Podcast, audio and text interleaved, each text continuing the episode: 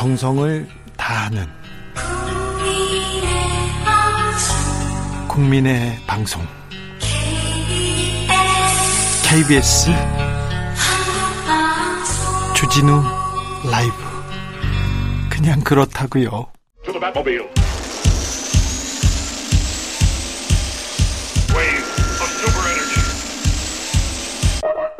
주 기자의 1분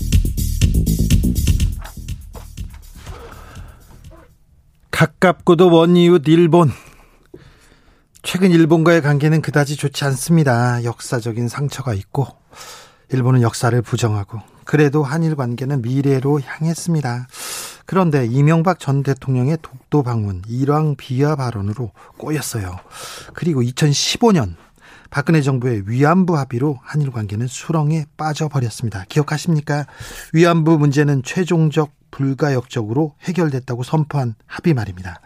반인륜적 범죄에 대해서 일본 정부는 사과도 반성도 없었습니다. 그런데 당사자 위안부 할머니들은 아무 말도 못 들은 채 이렇게 합의를 했습니다. 일본 정부로부터 10억 엔을 받고서는요. 당시 김앤장 고문이었던 고문 출신인 윤병세 외교부 장관의 공이 컸습니다. 국민적 반발은 어찌 보면 당연했습니다. 2017년 대선에 나온 국민의힘 전신의 한나라당 홍준표 후보를 비롯해서 모든 후보가 위안부 합의 잘못됐다, 백지화하겠다, 재교섭하겠다고 주장하기도 했습니다. 문재인 정부 들어 강제징용 배상 판결이 나오자 한일 관계는 그대로 얼어붙어 버립니다. 아베 수출 규제 노노 재판까지 아이고 윤석열 후보의 당선을 기시다 후미오 일본 총리가 기뻐했다죠.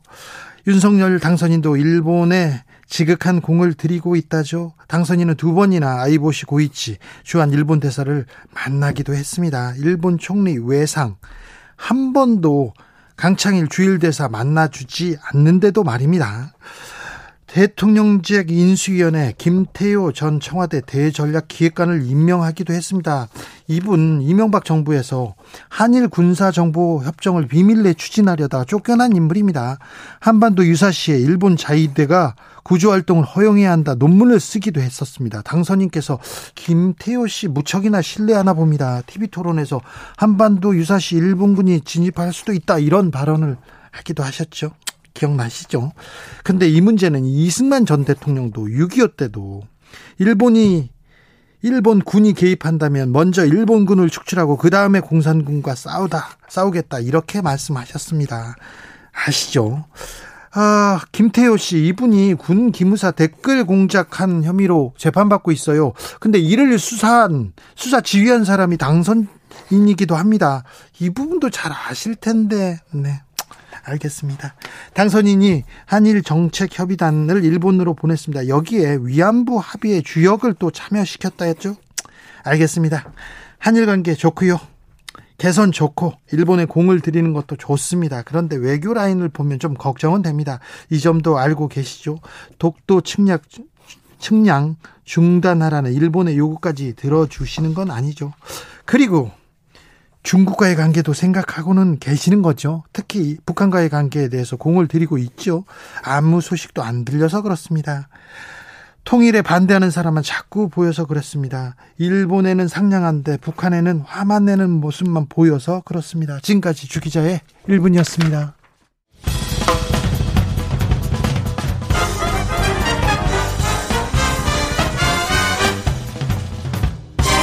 훅 인터뷰 모두를 위한 모두를 향한 모두의 궁금증 흑 인터뷰 윤석열 당신, 당선인이 일본 기시다 후미오 총리에게 친서를 보냈습니다. 일본 언론은 기시다 총리가 윤 당선인 취임식에 참석한다 기회다 이렇게 보도하고 있습니다. 아직 정해지진 않았는데 아 일본과 좋았던 시절로 돌아가자고도 했다는데요. 이거 잘 될까요? 어떻게 되는 건지 알아보겠습니다. 호사카 유지 세종대 교수 안녕하세요. 예 안녕하십니까. 네. 어, 일본 일본에 지금 한일 정책 협의단 어, 윤석열 당선인이 보냈어요. 친서도 네네. 전달하고 어, 일본 총리도 만났다면서요? 예, 예, 어제 만났죠. 네. 예, 에, 네, 그러나, 어, 조금 전까지만 해도 네. 실제로, 어, 기시다 총리를 만날 수 있는지, 예, 그러한 일정이 완전히 잡혀 있지는 않았다고 합니다. 네. 그래서 그 전까지 그러니까 하야시 외상까지 만났지 않습니까? 그렇죠. 예. 에, 그 먼저 어 키시 노부오 방위사 만났고 네. 그리고 하기우다 경제산업성 네. 장관 만났고 다 만나주더라고요. 예, 예. 네, 에, 그래도 그 하야시 외상을 만났을 때만 해도 네. 조금 그 일정이 완전히 에, 결정된 거 아니었다고 합니다. 네. 어, 그런 면에서는 그 일본 쪽에서는 대표단의 한일 관계 개선의 위지가 진짜 있는지를 쭉 그 봤던 것 같고요. 어, 네, 마지막은 키시다 존니가 결단하였어. 어, 그렇게 25분간의 에, 만남을 갖게 되었다. 막 그런 이야기가 보도됐습니다. 네. 어, 일본에서 일본 정부도 그렇고 일본 언론에서 윤석열 당선인에 대한 기대감이 크더라고요. 예, 그렇게 보이는데 그러나 아, 그 예를 들면 그 상계신문이나 네. 또 상계신문 계열의 그 후지 TV라든가 네. 그런 데에 그 책임이 있는 그 언론인들은 그렇게 기대하면 안 된다. 네. 이런 이야기도 내놓고 있어서 어 이게 에 그냥 무조건 일본의 입장을 수용한다라는 이야기는 하지 않았다. 네. 아무래도 일본 측도 어 협력해주지 않으면 네. 한일 관계 개선이 어렵다라는 게 대표단의 이야기이기 때문에 에, 그런 식으로 우리가 할 수가 있는가? 예. 일본 쪽에서 그런 이야기가 나와 있기도 합니다. 어, 기대도 자, 있고. 기대도 있고요. 네. 네. 근데 지금 어, 지금 왕래가 안 되지 않습니까? 지금 네네. 네, 코로나 때문에 그렇기도 하고요. 지소미아에 대해서도 조금 어, 좀그 지금 균열이 좀 있고요. 네. 그래서 이번에 어, 정책 협의단이 갔다 오면서 뭔가를 좀 들고 올 텐데 성과를 가져오려고 할 텐데 네네. 어떤 것을 주고 받을 수 있을까요? 에, 현재 그 역사적인 문제는 네. 그렇게 쉽게 네. 합의를 볼 수가 없지 않습니까? 그렇죠. 그렇기 때문에 가장 합의 보기가 쉬운 문제는 어, 코로나도 어, 어느 정도 끝났기 때문에 네. 에, 이제 미자를 완화시켜 가지고 관광객은 어, 왔다 갔다 예. 하자. 에, 트- 어, 그리고 양쪽이 완전히 합의하고 있는 부분은 촌소용 교류 네. 이것을 촉진시키자. 예. 이거는 그 어, 합의 그 다음에 실정 될 수 있는 것 같습니다. 네. 독도 측량을 하지 말라고 요청했다고 하던데요. 아 그 어느 쪽이요? 어, 일본에서요. 아, 그러니까 네. 아니 우리나라 땅을 우리가 재겠다는데 그걸 요청하면 어떻게 합니까? 그러니까 그런 부분은 지금 그 대표단도 네. 크게 문제 삼지 않도록 네. 그러니까 합의할 수 있는 부분만 좀 그 크게 에, 하고 네. 합의 못하는 곳은 네. 아예 에, 그 큰 문제로 삼지 않거나 네. 어, 그 좀 용리시켜서 예. 어, 하는 그러한 스탠스라고 볼 수가 있습니다. 아무튼 아니 우리나라가 우리 땅 측량하겠다는데 그걸 못하게 하면 어쩌란 말입니까? 그러니까요. 네. 그리고 김대중 오부치 선언을 계승한다 이런 내용이 친서에 담겼다는데 네. 이, 이 얘기는 어떤 의미일까요? 그러니까 어, 1998년 어, 김대중 오부치 선호 때가 네. 가장 한일 관계가 좋았다. 네. 이게 윤석열 단손인의 말이었죠. 예. 그렇지 않습니까? 예. 그 어, 가장 좋았던 시절에 한일 관계를 되돌려야 하겠다라는 네. 것은 어, 그 윤석열 단손인의 위지라고 할 수가 있습니다. 네.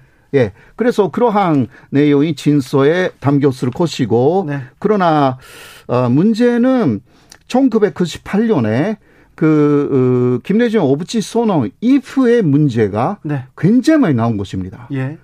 어, 그렇죠. 예. 그러니까, 어, 그, 그 이전에 있었던 것은 사실 그 위안부 문제는 좀 있었습니다. 예. 네, 그러나 위안부 문제는 그 이후에 오히려 더 나빠졌죠. 어, 그 코너 탐하를 부정하는 방향으로 어, 그 일본 정권이 에, 방향을 잡았고 그 다음 독도 문제는 역시 에, 1998년에 에, 그 오부치 선언, 오부치 김대중 선언이 있었지만 1999년에 에, 그, 어, 거기, 이, 중간 수역이 만들어져 가지고, 네. 시끄럽게 돼, 돼 가지고, 2005년에는 시마네 현에서 네. 다케시마에나를 선포해 가지고, 굉장히 안 좋게 됐죠. 그리고 이명박 전 대통령이 또 독도에 가가지고. 예, 예, 그런 것도 있었고요. 네. 그리고, 어, 2001년에는 그, 일본에서 어, 역사 교과서 문제로 네. 사실 그 18년은 끝났다고 하면서 역사 교과서 문제로 엄청나게 도발을 합니다. 예. 그러니까 어, 그 이후에 만들어진 문제, 그러니까 간제 지원 문제로 마찬가지고. 네. 그래서 1998년 한일 관계는 좋았지만 네. 그러나 그 이후에 나빠지고 풀어야 되는 문제가 오히려 쌓이고 현재까지 오고 있는 것입니다. 그래서 지금 뭐 해야 될 숙제가 많은데 예. 근데 어떻게 한일 관계는 풀리게 될까요? 어, 그래서 아까도 조금 말씀드렸지만 그런 역사적인 문제는 고롱하면 이게 에, 꼬이죠. 그, 예, 꼬이고 한국인들의 감정이 있기 때문에 네.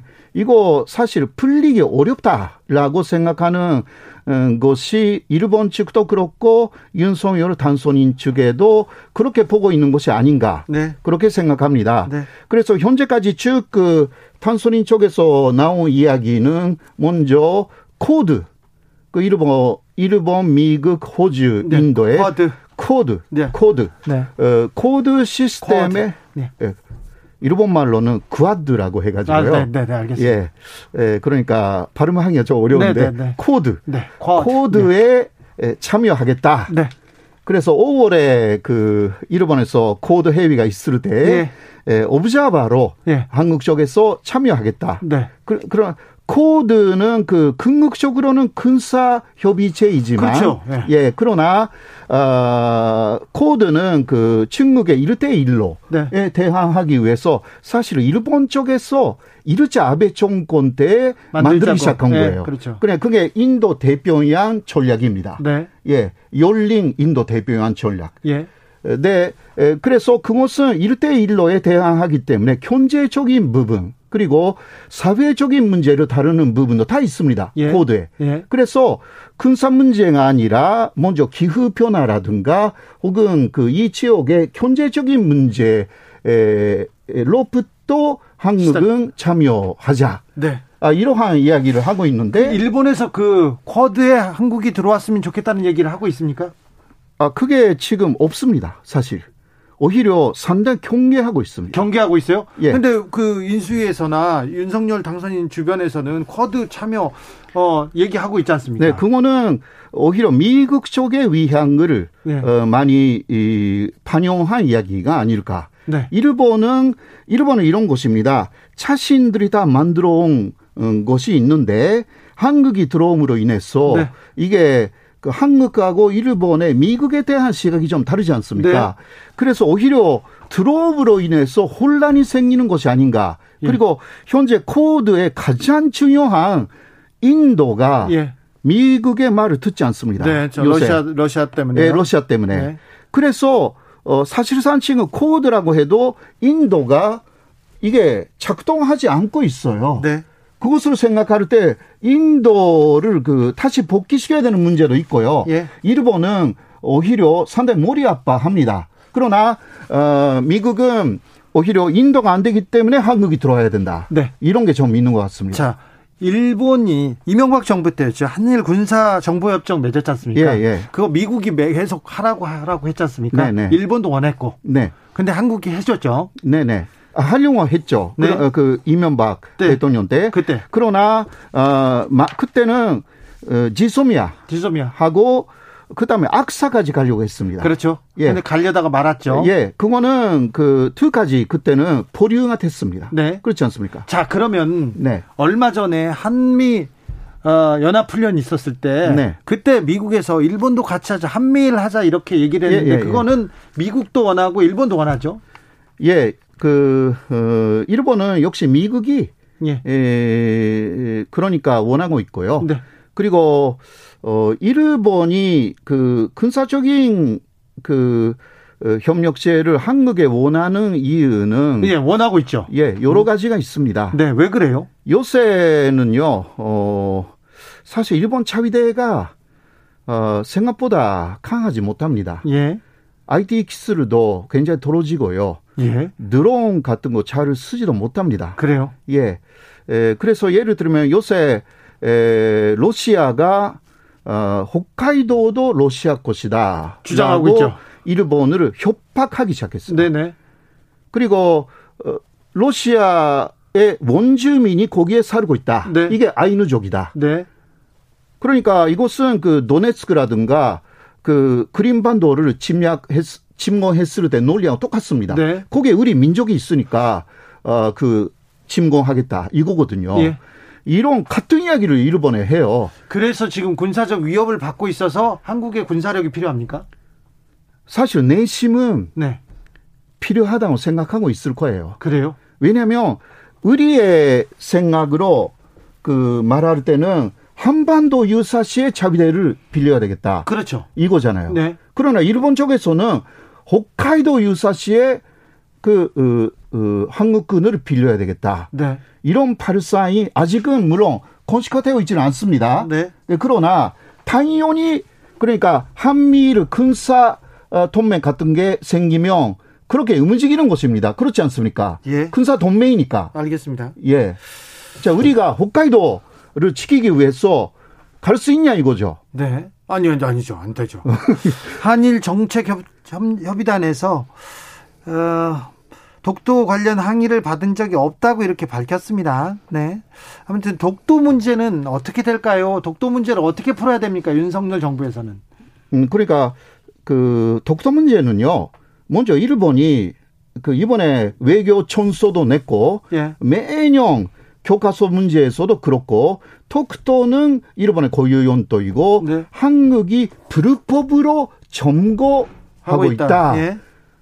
그러니까 이게 일본의 그 기본적인 그 주장이고 그 침략당해 있다 이거죠. 예. 자 그러면 한일 군사 어, 협, 그 협의학식 같은 게 에, 생겨가지고 통해에 그 어, 자위대가 오를 때에 아, 그 독도를 어떻게 생각할까요? 아유, 안 되죠. 예, 큰일 났죠. 큰일 나죠. 네. 일본 어, 자위대라든가 일본군은요 네.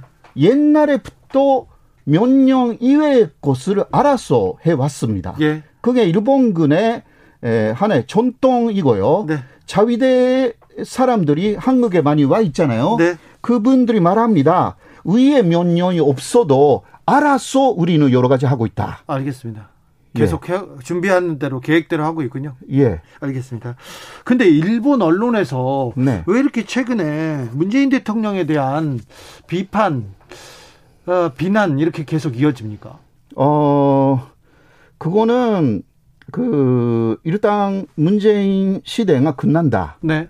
그래서 어 끝나는 문재인 시대를 그 그런 식으로 상당히 안 좋게 말하면서 오히려 어 새로운 시대가 어, 그 시작된다라는 어 이야기를 좀 하고 싶은 부분도 있는 것 같습니다. 정권이 끝나가니까 가는 정권 비판해가지고 새 예, 정권한테 예. 잘 보이자. 예, 네. 예, 예. 그러니까 어 그 문재인 정권에 대한 그 일본의 특히 극우적인 언론의 시각은 처음부터 안 좋았습니다. 네. 예. 예. 그러니까 어 윤석열 단손인의 정권이 시작되면 어 그것보다는 훨씬 나은 거 아니냐 이게 네. 일본 쪽의 시각이고 어 그 문재인 대통령이 또 요새도 이렇게 그 말씀하셨지 않습니까? 어 우리가 바뀐 게 없다. 네. 일본이 의경화된 것이다. 이 말을 또 어, 하셨기 때문에 네. 거기에 대해서 어, 또 한마디 두마디 두마디 하는 일본 언론이 좀 있더라고요. 네. 윤석열 당선인이 어, 벌써 주한 일본 대사를 두 번이나 만났어요. 네네. 어, 지난 1월에 부임한 강창일 주일 대사는 외상도 못 만났고 네. 총리도 못 만났는데 네네. 이 부분은 일본에서는 어떻게 평가합니까? 아, 일본에서는 그 부분은 그러니까 칸차일 대사에 대해서 거의 말하지 않습니다. 말하지 않아요. 예. 없는 사람 취급하는군요. 거의 잊어버리듯이 그 취급하고 있는 거죠. 무시하네요. 예, 무- 완전 무시하고 있습니다. 그런데 지금 아무튼 대통령 당선인은 두 번이나 만나줬잖아요. 그거 부분에 대해서는 또 어떻게 다른 얘기를 할 거 아니에요. 아, 네, 그거는 일단 그 교육가만 그 계속 보도하고 있고요. 결과만 보도합니다. 어, 그래서 어 서로가 좋은 그 만남을 그 가졌다. 네. 그런 식으로만 그러니까 앞으로의 한일 관계에 좀 그 기대할 수 있는 것이 아닌가. 네. 막이 정도의 이야기가 좀 나와 있습니다. 기시다 총리가 윤석열 취임식에 다 올까요? 그거는 결정된 바가 없습니다. 그래요. 그러니까 신준론이 좀 있습니다. 이런 식으로 현재까지 한국을 무시하다시피 그 몇 년간 그렇게 정상회담도 하지 않았는데 갑자기 키시다 총리가 한국으로 가면 한국에 잘못된 그 메시지를 줄 수가 있다. 네. 그거는 일본이 사실 일본도 잘못되어 있었다라는 메시지를 줄 수 있으니까 신중해야 된다라는 위견들이 일본의 의파 쪽에서 많이 나와 있습니다. 알겠습니다. 자, 지금 어렵습니다. 겨, 그 교착 상태에 있는 한일 관계 자 풀려면 어, 차기 정부가 어떻게 해야 됩니까? 그 아, 예. 중요한 지적 부탁드릴게요. 역시 그 지금 어 대립되어 있지 않는 부분에서 어 아까 조금 말씀드렸지만 그 전소년 교류라든가 네. 이렇게 하면서도 역사관을 서로 그 난 그 교류하거나 네. 그런 식으로 아주 옛날에 했던 그 방식으로 어 작은 작은 그 사가야 되는 것이 현재 그 한일 관계의 개선이 아닐까 어, 그렇게 할 수밖에 없습니다. 시간이 좀 필요하네요. 예, 시간이 상당히 필요하고 어 전혀 대립점이 없는 부분에서는 충분히 교류가 필요하다. 알겠습니다. 아, 교류할 수가 있다. 그렇게 할 수가 있습니다. 여기까지 듣겠습니다. 호사카 유지 세종대 교수였습니다. 감사합니다. 네, 고맙습니다. 정치 피로, 사건 사고로 인한 피로, 고달픈 일상에서 오는 피로. 오늘 시사하셨습니까? 경험해 보세요. 들은 날과 안 들은 날의 차이.